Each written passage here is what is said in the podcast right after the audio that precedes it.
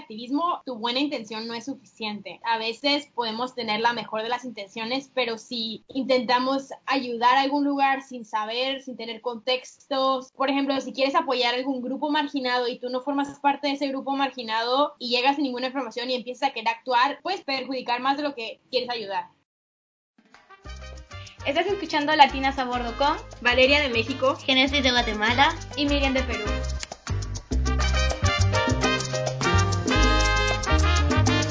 Hola.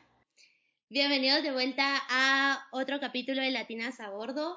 El día de hoy, por todas las como situaciones y problemas que están pasando en el mundo, hemos visto que muchas personas quieren ser activistas o quieren como crear un cambio o hacer algo desde desde donde están, con las redes sociales y todo, entonces queríamos enfocarnos más en el activismo y cómo ser activista, cómo empezar este proceso y así. Entonces, para empezar, tal vez Valeria, tú nos podrías decir eh, la definición de activismo para entender un poco más el tema. Sí, la definición que encontramos de activismo que nos gustó más es actitud o comportamiento de las personas que participan en movimientos especialmente de tipo político o social.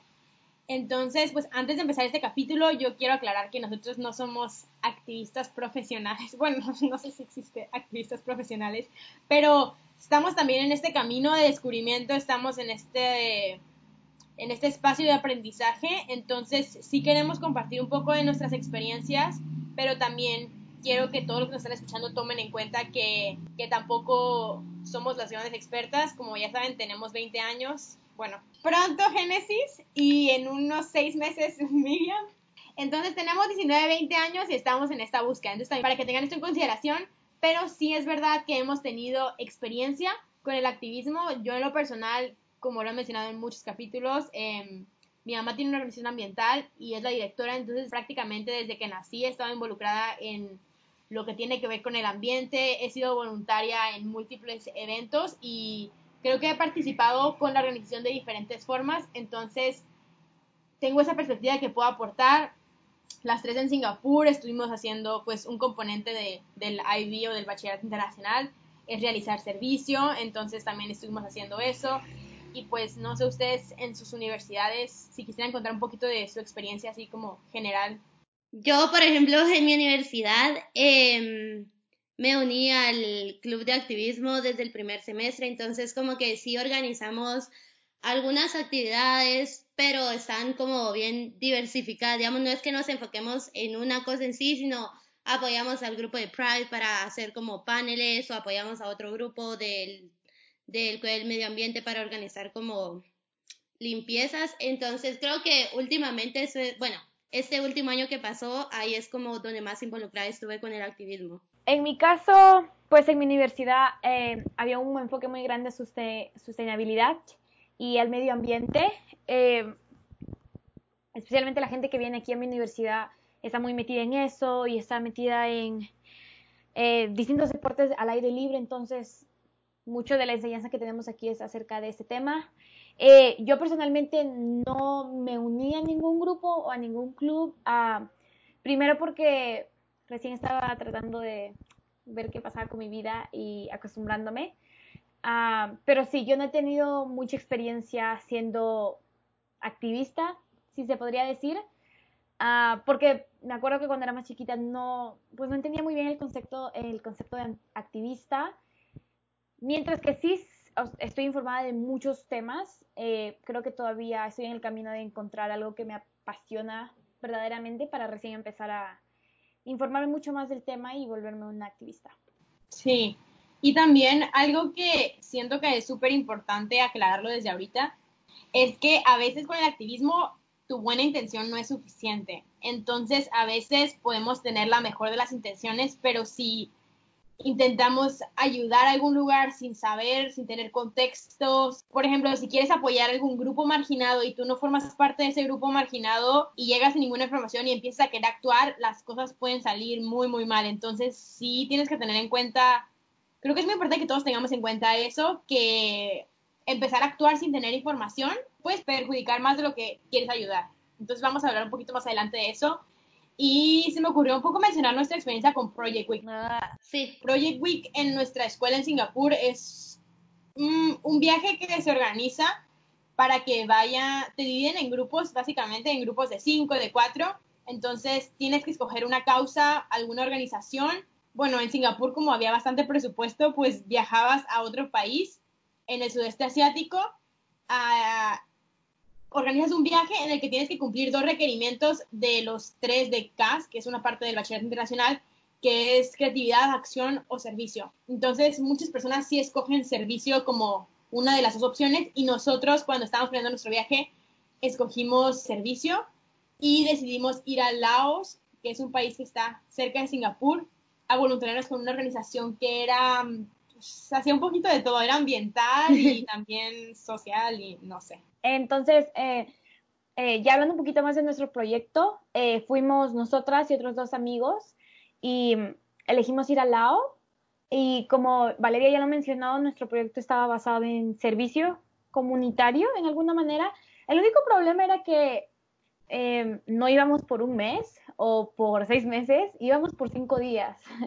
Y nosotros, nosotros en nuestro grupo decidimos hacer servicio y actividad, ah. que significaba hacer, lo que hicimos es dividimos la mitad del viaje en un servicio que trabajamos con una organización en un lugar y luego fuimos a una parte del lado a hacer kayaking y también a hacer trekking, eh, subimos a las montañas, muy buena la experiencia y todo, pero bueno, el problema que yo le veo y obviamente ustedes cada uno ya va a dar su perspectiva era que, y yo de verdad, eh, genuinamente no, no lo pensé muy bien cuando lo estábamos haciendo, eh, no fue mi primer pensamiento decir, ¿por qué me estoy yendo a ayudar a esta comunidad por cinco días? O sea, ¿cuál es el, cuál es el chiste, o sea, no estoy viendo cuál es el impacto, eh, pero ya luego un poquito pensando acerca de ello y también estar eh, esta granja sostenible a donde fuimos, muy bonita la experiencia creo, pero una parte de ello era ir a enseñar a niños eh, de Lao, le teníamos, les teníamos que enseñar inglés y el primer problema que yo tuve era que no éramos los únicos voluntarios para empezar, habían unos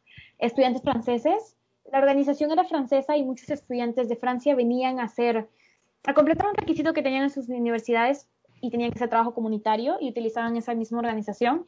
Entonces, lo que yo me he dado cuenta es la falta de experiencia, pero también la falta de, tener ese deseo, pues, de querer. Creo que una de las cosas que a mí me hubiese gustado, y yo sí fui con las mejores intenciones, y yo creo que estuvo mal, de todas formas, incluso aunque yo tuve muy buenas intenciones de ayudar, el hecho de que vamos y ni siquiera te informaste, eh, acerca de su idioma. Es primero muy difícil enseñar inglés a otras personas cuando su idioma es un idioma totalmente diferente al que tú no sabes. Nosotros sabíamos español, por ejemplo, pero ¿cómo ayudamos a un niño que su idioma es otro?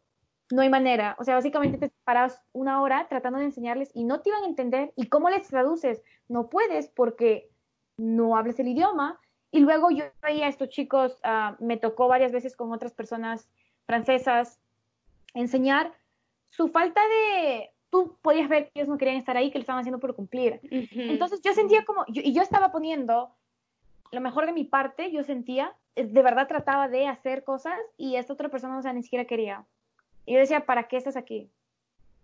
Ajá. Y ese fue uno de mis mayores problemas, creo, y creo que ustedes, ah, chicas, también tienen otras cosas que ver.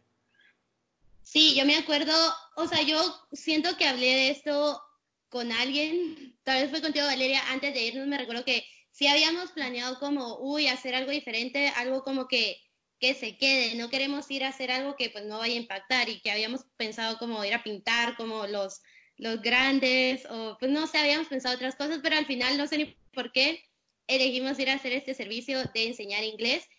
Y un problema que yo tuve es, como dice Miriam, creo que la falta de, mm, empatía y planificación y no sé, porque, o sea, la organización era francesa, entonces desde, siento que desde ese punto mm, estábamos empezando mal porque aunque ellos vayan a ayudar y todo, ellos no saben las necesidades o la cultura y un montón de cosas que se relacionaban con la, con la comunidad de Laos. Entonces, desde ahí como hay una barrera, siento yo, que es difícil de romper, especialmente cuando estás tratando de hacer servicio.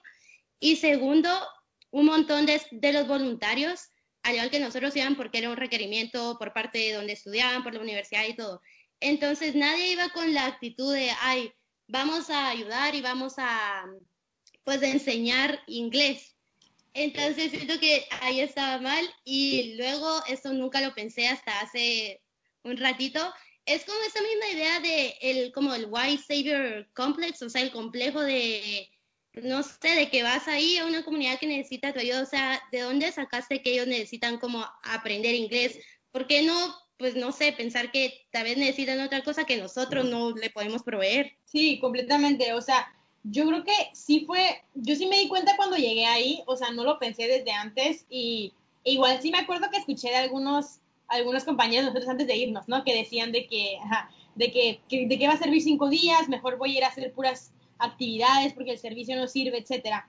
Pero para mí antes de ir yo dije, no, pues sí quiero hacer servicio, o sea, porque quiero hacer algo que sea significativo, pero desde que llegamos había una onda, o sea, así diciendo las cosas como son, había una onda súper colonizadora en todo, esa, en todo ese ambiente, o sea, y, y sin tomar en cuenta que literalmente Francia invadió Laos antes, pero estos eran franceses que estaban en Laos enseñándole a los niños, eh, pues enseñándole a los niños inglés. Entonces, uno, yo me sentí súper no productiva, y no tanto por las demás personas, pero porque yo sentía que no podía hacer, o sea, solo estuvimos tres días y ni siquiera en esos días sentí que pude hacer la gran diferencia pero me acuerdo que sí me, pude, sí me puse a pensar si estuviera, o sea, porque entiendo cómo pueden justificar que el inglés es una habilidad que te va a ayudar en, pues en la vida o que quieren que sepan inglés para, porque en Laos muchos viven de turismo, de los que vienen, necesitan saber inglés, etcétera. Pero yo sí pensé, si estuviera haciendo este mismo servicio en México, hubiera podido hacer un impacto mucho más grande. ¿Por qué? Pues porque entiendo el idioma que están hablando, porque entiendo la cultura, porque soy de ese mismo país,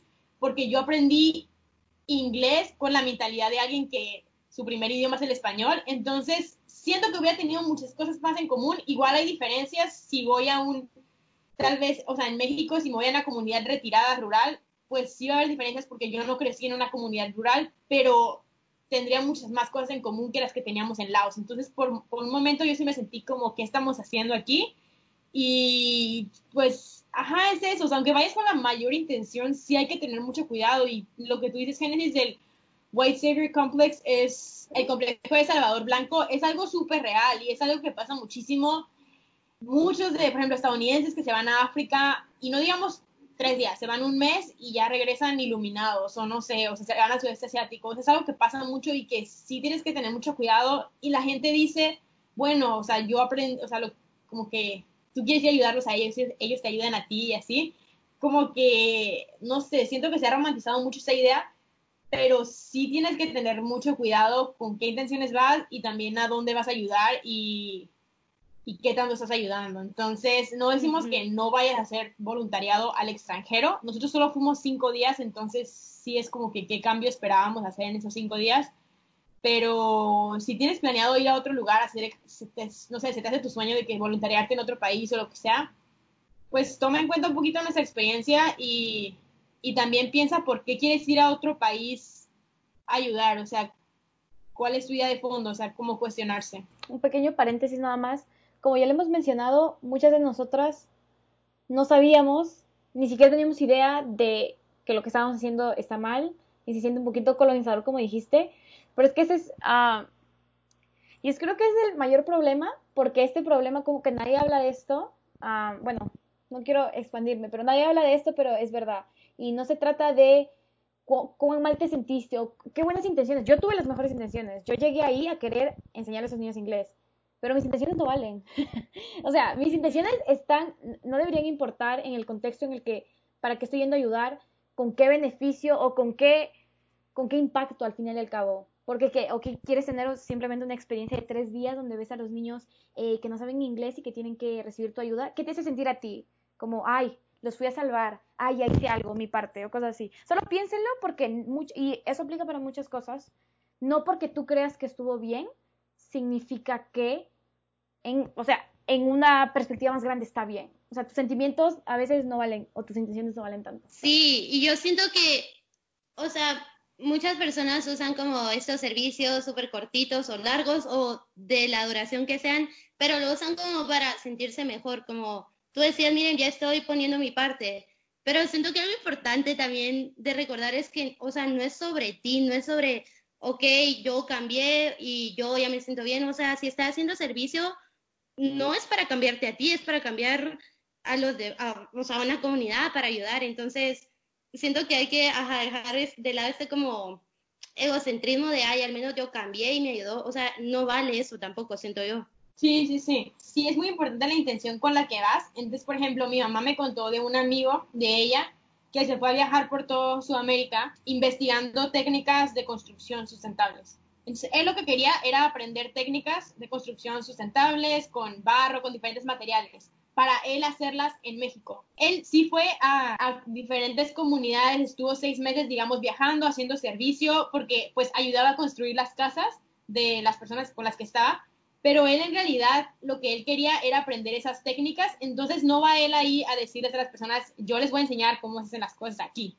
Él al contrario, él iba y pues le enseñaban a él cómo hacer las cosas, él ayudaba, hacía un servicio porque pues eran unas manos más ayudando a construir y se iba a otro lugar, etcétera. Entonces, cuando él regresó a su, a su casa, pues ya tenía, o sea, todas las técnicas que había aprendido y las pudo implementar. Entonces, con esto no quiero que piensen que decimos que no vayas a otros países, o sea, que no, ajá, que no vayas a ser voluntario a otros países, pero sí es muy importante la intención. O sea, si tú quieres ir a aprender de ellos, no sé, algo de agricultura o algo de, no sé, técnicas de cualquier cosa, sí está bien porque tú no vas con la intención de yo les voy a enseñar cómo hacen las cosas, sino yo voy a aprender de ellos y si hay una gran diferencia como en esa mentalidad. Algo también que tenemos que dejar en claro acerca del activismo, porque ahorita en estos tiempos, pues que algunos siguen en cuarentena, ya no todos, pero algunos seguimos en cuarentena, em, se, está, se está viendo mucho el activismo digital. Entonces, ajá, se está viendo el activismo digital, pero queremos, como para todas esas personas que apenas en cuarentena fue cuando empezaron a ver, em, por ejemplo, de las feminicidios que seguían pasando en cuarentena y te llamó la atención y dices, no manches, o sea, las personas tienen que saber eso. O de la policía matando personas que está pasando en México, en Estados Unidos, en muchos países. Lo de Black Lives Matter, o sea, y están empezando a actuar y te preguntas como, ¿cómo me involucro en el activismo ahorita? Pues queremos decirles que el primer paso y lo que queremos que es importante es informarnos.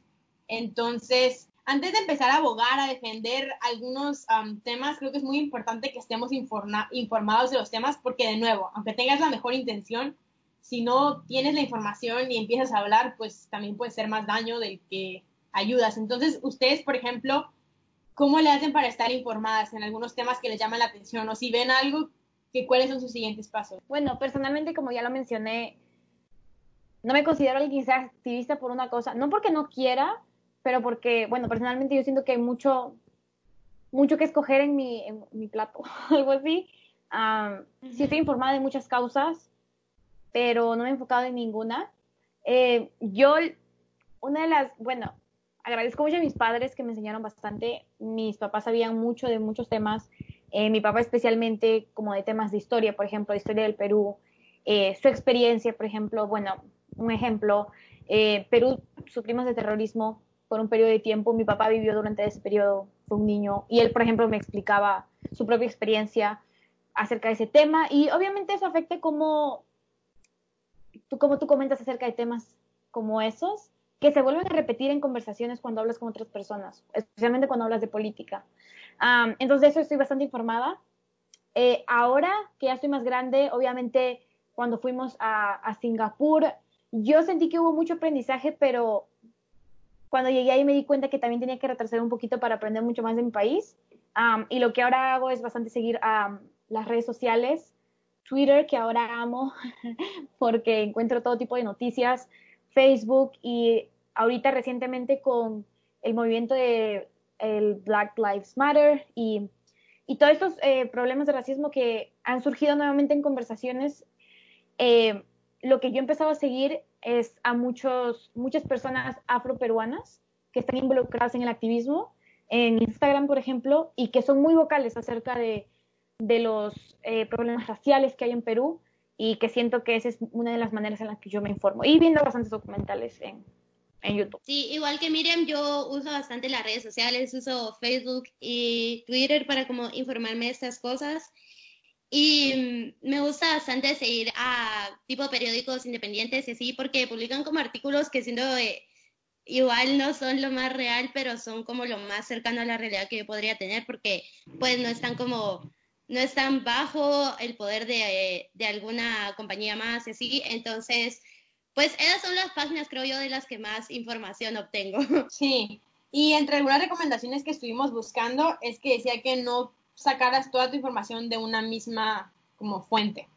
Creo que es muy importante, o sea, las redes sociales ahorita creo que es la mejor manera de informarte, o sea, no, no de las personas, pero es un lugar en el que puedes seguir periódicos, como dijeron, revistas independientes, personas, activistas, políticos, de todo. Entonces, creo que es muy importante que usemos las redes sociales para eso, pero también que no estén, y que no estén siguiendo también, creo que hay muchas perspectivas, entonces, por ejemplo, estás siguiendo solamente una corriente, como que vas a estar recibiendo pues puras noticias en esa misma perspectiva. Entonces creo que sí intentar ser variado para escuchar un poquito de lo que están diciendo de todos los lados. Sí, y, con eso mismo que tú decís, como de escuchar distintas, o bueno, recibir distintas perspectivas en tus redes sociales, creo que también otra forma de mantenerte informado es como abrir diálogo con otras personas que les interese lo mismo que tú o que tengan como, pues no se quieran hablar de lo mismo porque de esa manera estás escuchando como directamente otra perspectiva que tú no sabías o igual y te recomienda, no sé,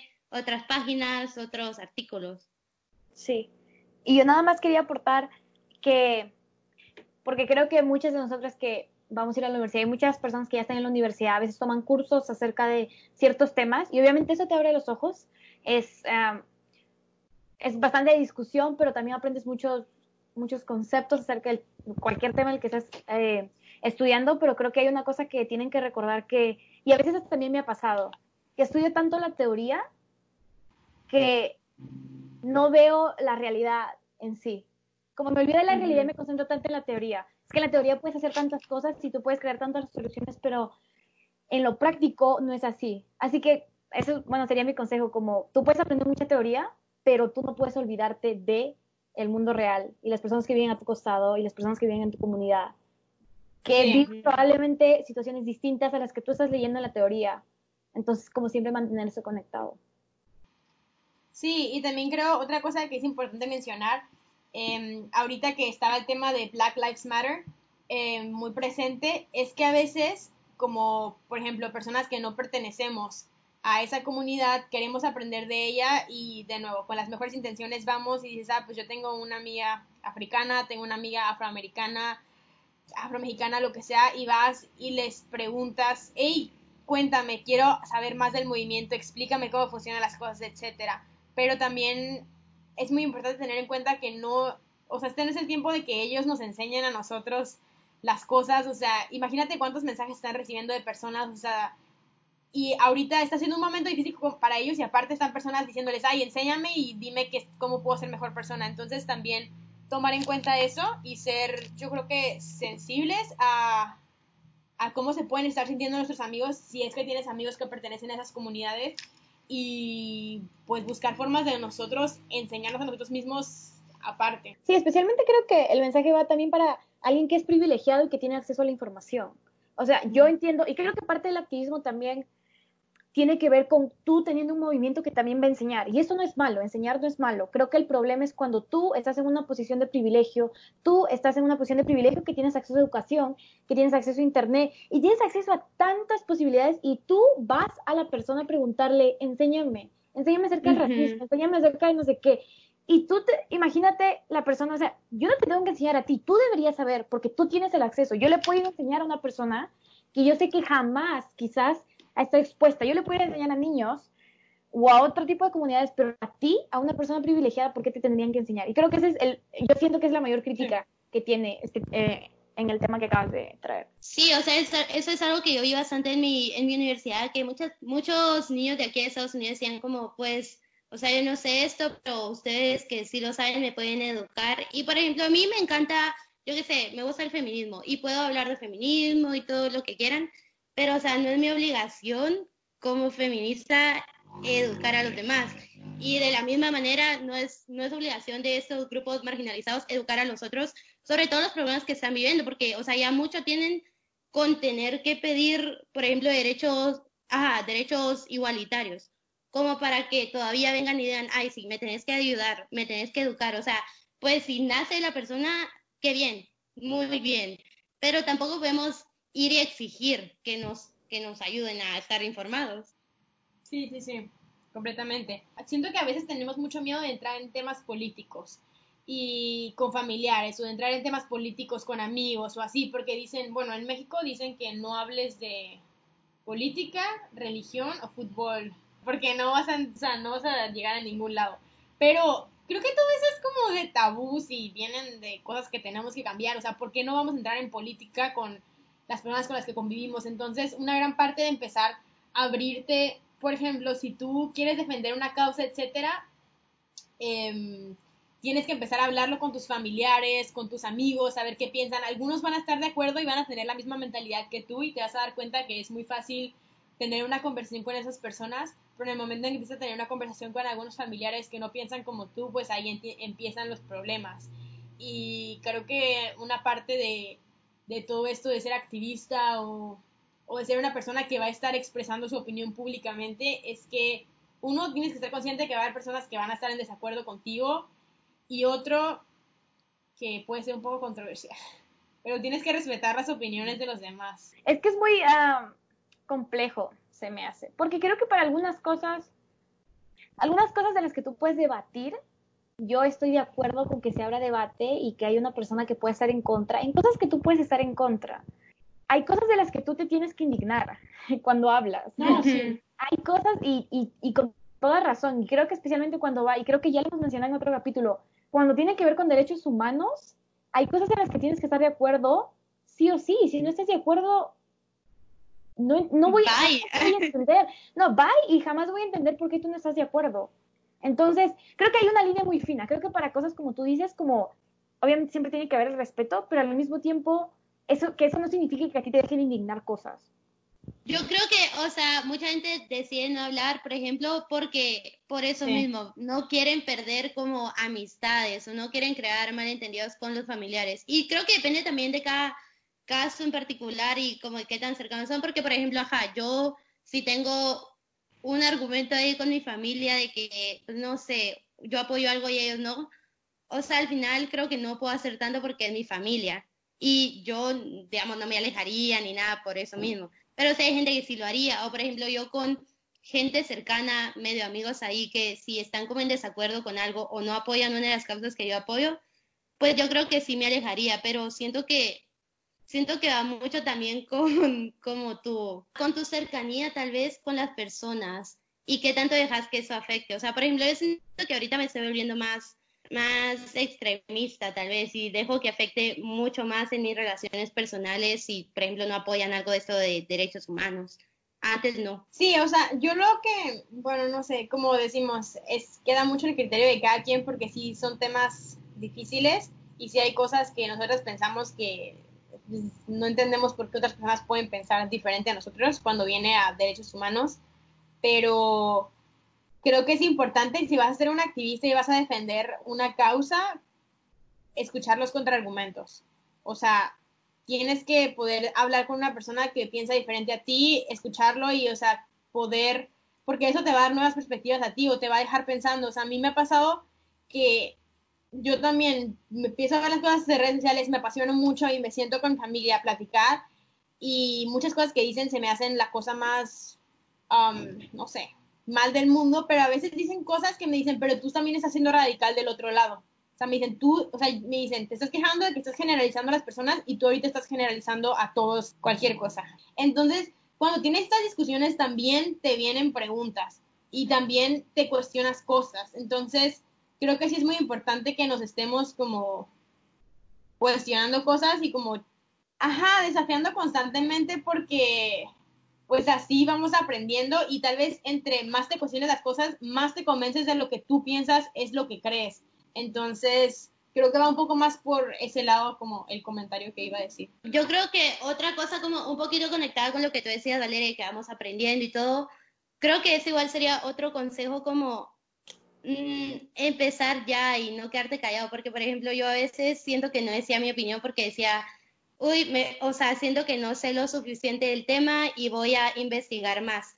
Pero, o sea, hay que darnos cuenta que nunca vamos a ser perfectos y nunca vamos a tener todo el conocimiento del mundo. Y si podemos como ir aumentando nuestro conocimiento y entendiendo más, pero nunca va a llegar un punto en el que ya lo sepamos todo, entonces no hay que esperar como el momento perfecto para empezar a desafiarte las cosas, sino que ya, o sea, es de ya ahorita. Sí, sí, sí. Y los, y los problemas, o sea, necesitan, o sea, están graves, entonces necesitamos tomar acción ya. Otra, cosa que creemos que es importante y que ahí también podemos hablar en experiencia personal es la importancia de escoger una causa. O sea, actualmente hay tantos problemas que necesitan de nuestra ayuda y necesitan que hacemos la voz.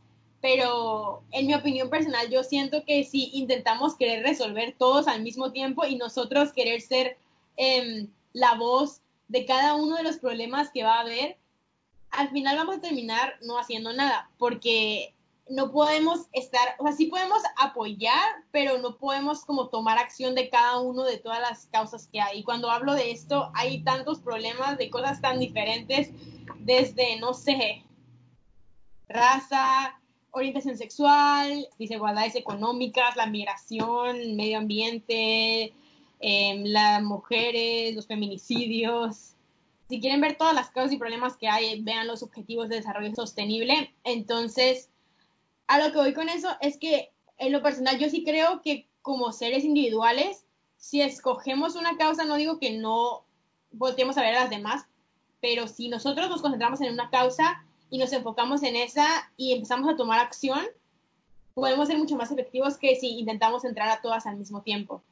Luego vamos a hablar un poquito más adelante de un concepto que es muy importante, que es que todas las causas están de alguna forma unidas. Sí, yo creo que sí, estoy de acuerdo con lo que dices, esto de enfocarte en una cosa. Y creo que eso no significa que no te importe las demás causas, simplemente que es mejor estar enfocado en una sola cosa porque ahí sí, no solo te puedes informar más y puedes profundizar en, en cualquiera de los temas a los que quieres profundizar, pero también al saber más, tú tienes más herramientas para ayudar de distintas formas. Mientras más sepas, más herramientas tienes. Entonces, totalmente de acuerdo. Yo personalmente sigo en ese camino de elegir porque ese es el problema. Y eso también a veces no creo que sea un problema, pero simplemente es, es algo que viene con el hecho de que ahorita tenemos tanta, tanto acceso a Internet, tanto acceso a redes sociales. Tú puedes, si quieres verlo, tú puedes ver todos esos problemas sociales, todos esos problemas políticos, los ves ahí. Y obviamente son importantes, entonces yo aprendo de todos ellos, o sea, un poquito de un poquito, y luego te das cuenta, pero ¿a cuál apoyo? Porque todos son importantes, o sea, si tú le, todos son importantes de, a su manera. Entonces, yo todavía sigo ahí en ese proceso de encontrar, no lo que me apasiona, pero simplemente a lo que me quiero enfocar. Pero definitivamente creo que todavía sí, siempre es, un constante aprendizaje eso de enfocarte. Pero sí, pues ahí voy, eh, ahí voy encaminándome. Sí, o sea, yo creo súper de acuerdo con lo que dicen de que hay que pues enfocarte en algo porque siento que es muy peligroso al final saber de tantas, un poquito de cada cosa que al final en realidad siento que no sabes nada. Entonces, pues como decía Miriam, pues ella va en su proceso. Yo siento que a mí algo que tal vez mi causa o lo que a mí me gusta apoyar, digamos, así más a lo que le doy mi enfoque total sería feminismo. Y eso es algo que yo me di cuenta, siento yo, en Singapur pero fue pues después de haber probado varias cosas. Entonces, como decía Miriam, estaba probando varias cosas, siento que esa exploración, digamos, es la que te ayuda a, darte cuenta de qué es lo que te gusta en realidad o qué es lo que tú quieres apoyar. Sí, sí. Sí. Por ejemplo, para mí fue un poco diferente porque me di cuenta, bueno, como les dije, desde chiquita el medio ambiente era mi causa y fue algo que estuve involucrada, pero casi sin decisión, porque era como lo que yo estaba ahí viviendo. Entonces, en el momento que me voy a Singapur, en realidad, pues, tengo la oportunidad, o sea, de explorar si realmente el medio ambiente había sido mi causa, es mi causa o es la causa de mi mamá y yo estuve ahí todo el tiempo. Entonces, lo primero que hice cuando llegué a Singapur, obviamente, fue no meterme en cosas de medio ambiente y meterme a explorar nuevas cosas. Entonces, me acuerdo con ustedes, nos metimos como a mil actividades. a mil actividades al mismo tiempo, actividades en nuestro tiempo de comida, de, en el lunch, em, en las tardes, unas, unas cosas eran obligatorias, otras no. Y aunque sí todos los temas, como dice Miriam, son importantes, hay cosas que tú sientes en el fondo que te mueven más. Y hay problemas que te indignan más que otros. Aunque todos los problemas sean importantes, a ti en lo personal hay problemas que te hacen enojar un poquito más que otros. Me acabo de dar cuenta, es, creo que es un muy buen consejo porque eh, yo que aún como no encuentro o no me he enfocado en algo, creo que tiene mucho que ver. O sea, si tengo que decir, estoy descubriendo mi, mi pasión aquí. Por ejemplo, a mí eso de la educación, lo que acabas de decir, eso como, me encanta a mí hablar de eso, porque el sistema educativo en mi país es muy malo. Y luego de haber pasado con experiencias de, bueno, las personas igual alguien me escucha como en un, en un colegio antes de ir a Singapur. Y cómo, y creo que muchos, o sea, obviamente en eso hay desigualdad y todo eso, pero como muchos de los problemas que tenemos como sociedad vienen por, por, falta de educación y por falta de exposición a temas sobre racismo, temas sobre comunidad LGTB o temas acerca de desigualdades, temas acerca del privilegio. Como no te lo enseñaron y en tu casa tampoco te lo enseñan, ¿cómo esperas que ese niño sepa y crezca por hablar acerca de ello? Ah, ay, creo que la educación. Sí, no, y de hecho, y de hecho sí tiene sentido, Miriam, o sea, por, contigo, o sea, siempre nos, o sea, de lo que nos has dicho y de y conociéndote, me checa. Sí, yo creo que quería, quería ser maestra en un punto, ¿no? En Singapur, me recuerdo que te lo planteaste. Sí, me lo planteé, pero, o sea, ahorita estoy bien metida en las ciencias, como en biología, pero quién sabe, minor en education. No, y más bien, o sea, el activismo, o sea, si tú vas a apoyar, o sea, apoyar que todos tengan una educación o que la educación sea de mejor calidad. Sí.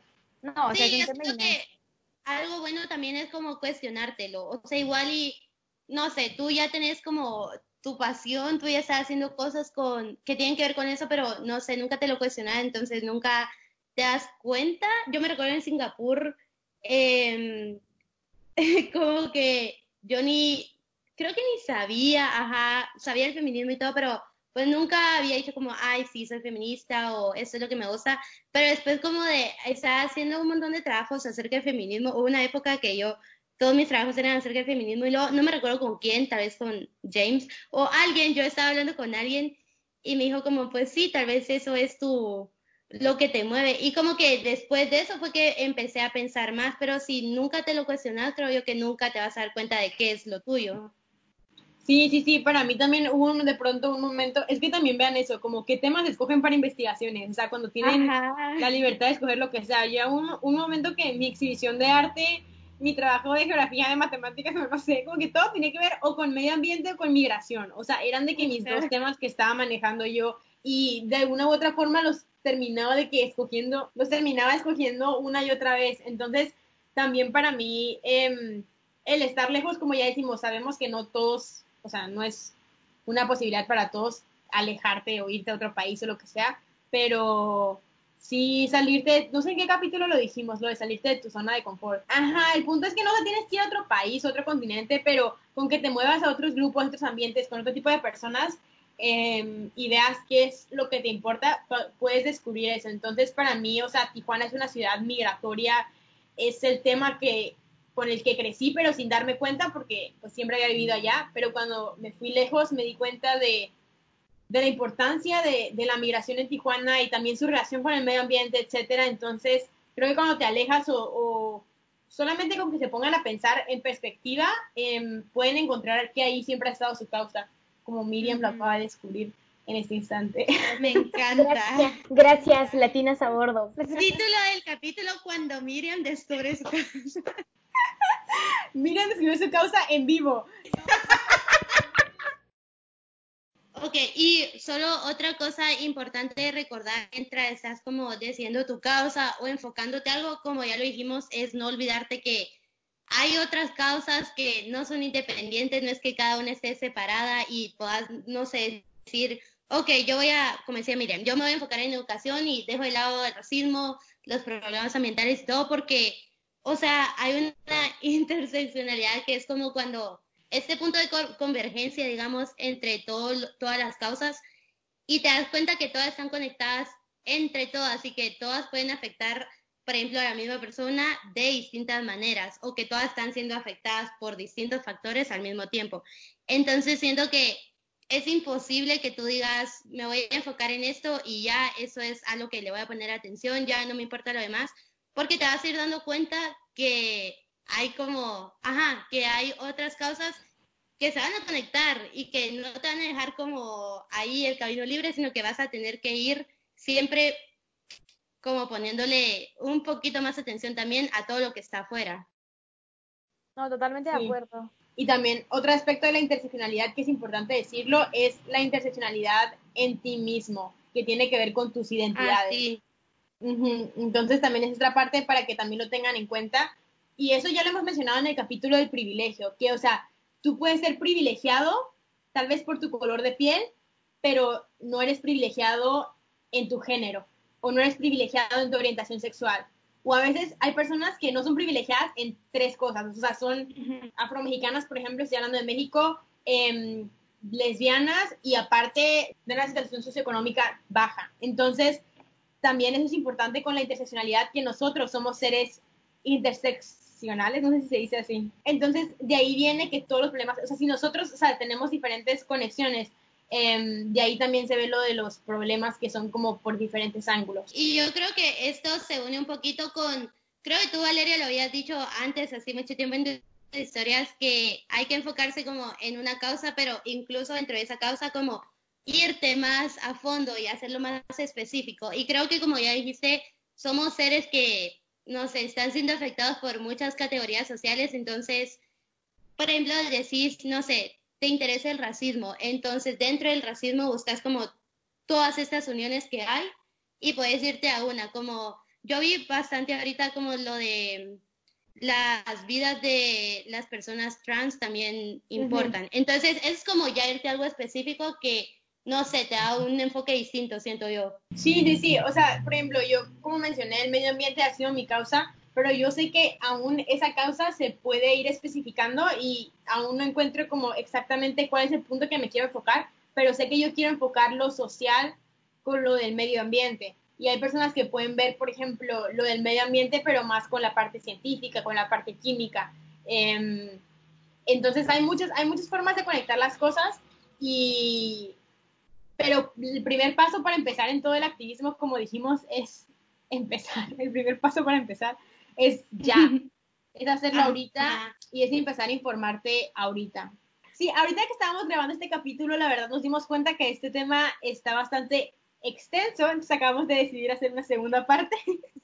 Em, entonces va a haber una segunda parte del activismo que ya va a estar un poco más enfocada al cómo tomar acción. Entonces, una vez que identificaste cuál es el problema que te mueve, em, que te indigna más, pues es hora de tomar acción porque las cosas no se quedan solamente en las ideas, solamente en informarnos. Necesitamos ahorita, la sociedad necesita personas que estén actuando.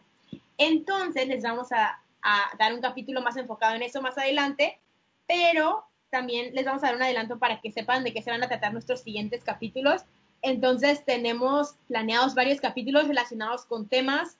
Eh, contemporáneos y ahorita que hemos mencionado en este capítulo, como lo son el racismo en Latinoamérica, es el siguiente capítulo, vamos a hablar de la justicia ambiental, queremos grabar otro de feminismo, entonces esperemos que estas conversaciones que vamos a tener y en las que nos vamos a informar nosotros mismas les puedan ayudar tal vez a ustedes a identificar em, sus causas, sus pasiones. Que los mueve. Y bueno, ya para cerrar el capítulo, no se olviden de seguirnos en nuestro Instagram, eh, como Latinas a Bordo, y también a seguirnos en Spotify. Eh, para que puedan ver todos los capítulos, que ya son bastantes hasta ahora. Escúchenlos, muy interesantes y hechos con mucho cariño. Y hay bastante esfuerzo detrás, así que no se olviden. Y compártanlo con sus amigos, de verdad creo que compartan la información, si descubren algo nuevo igual en, nuestros, en alguno de nuestros capítulos y si sienten que alguien, que alguien le puede ser de ayuda, compártanlo. Eh, y sí. Sí, no, y si les gustó un capítulo en específico, de verdad, o sea, mándenos mensaje y díganos o lo que sea, porque esos, esos mensajitos nos hacen el día, se los juro, o sea, ya sea que nos lo manden personal a nuestras redes sociales, si nos conocen, nosotros se los reenviamos a las demás, o si lo mandan al Instagram de Latinas, o sea, nos, nos gusta mucho, si sienten que un capítulo nos ayuda de alguna forma, o sea, si nos dicen, nos ayuda mucho a nosotros para que veamos que en realidad sí estamos um, siendo efectivas o ayudando, o igual si algo no les parece o algún término no lo dijimos de manera correcta, también siéntanse con toda la libertad de corregirnos. Em, estamos súper abiertas a todo eso también. Pero pues eso es todo. Nos vemos la próxima semana. Los amamos. Bye. Bye.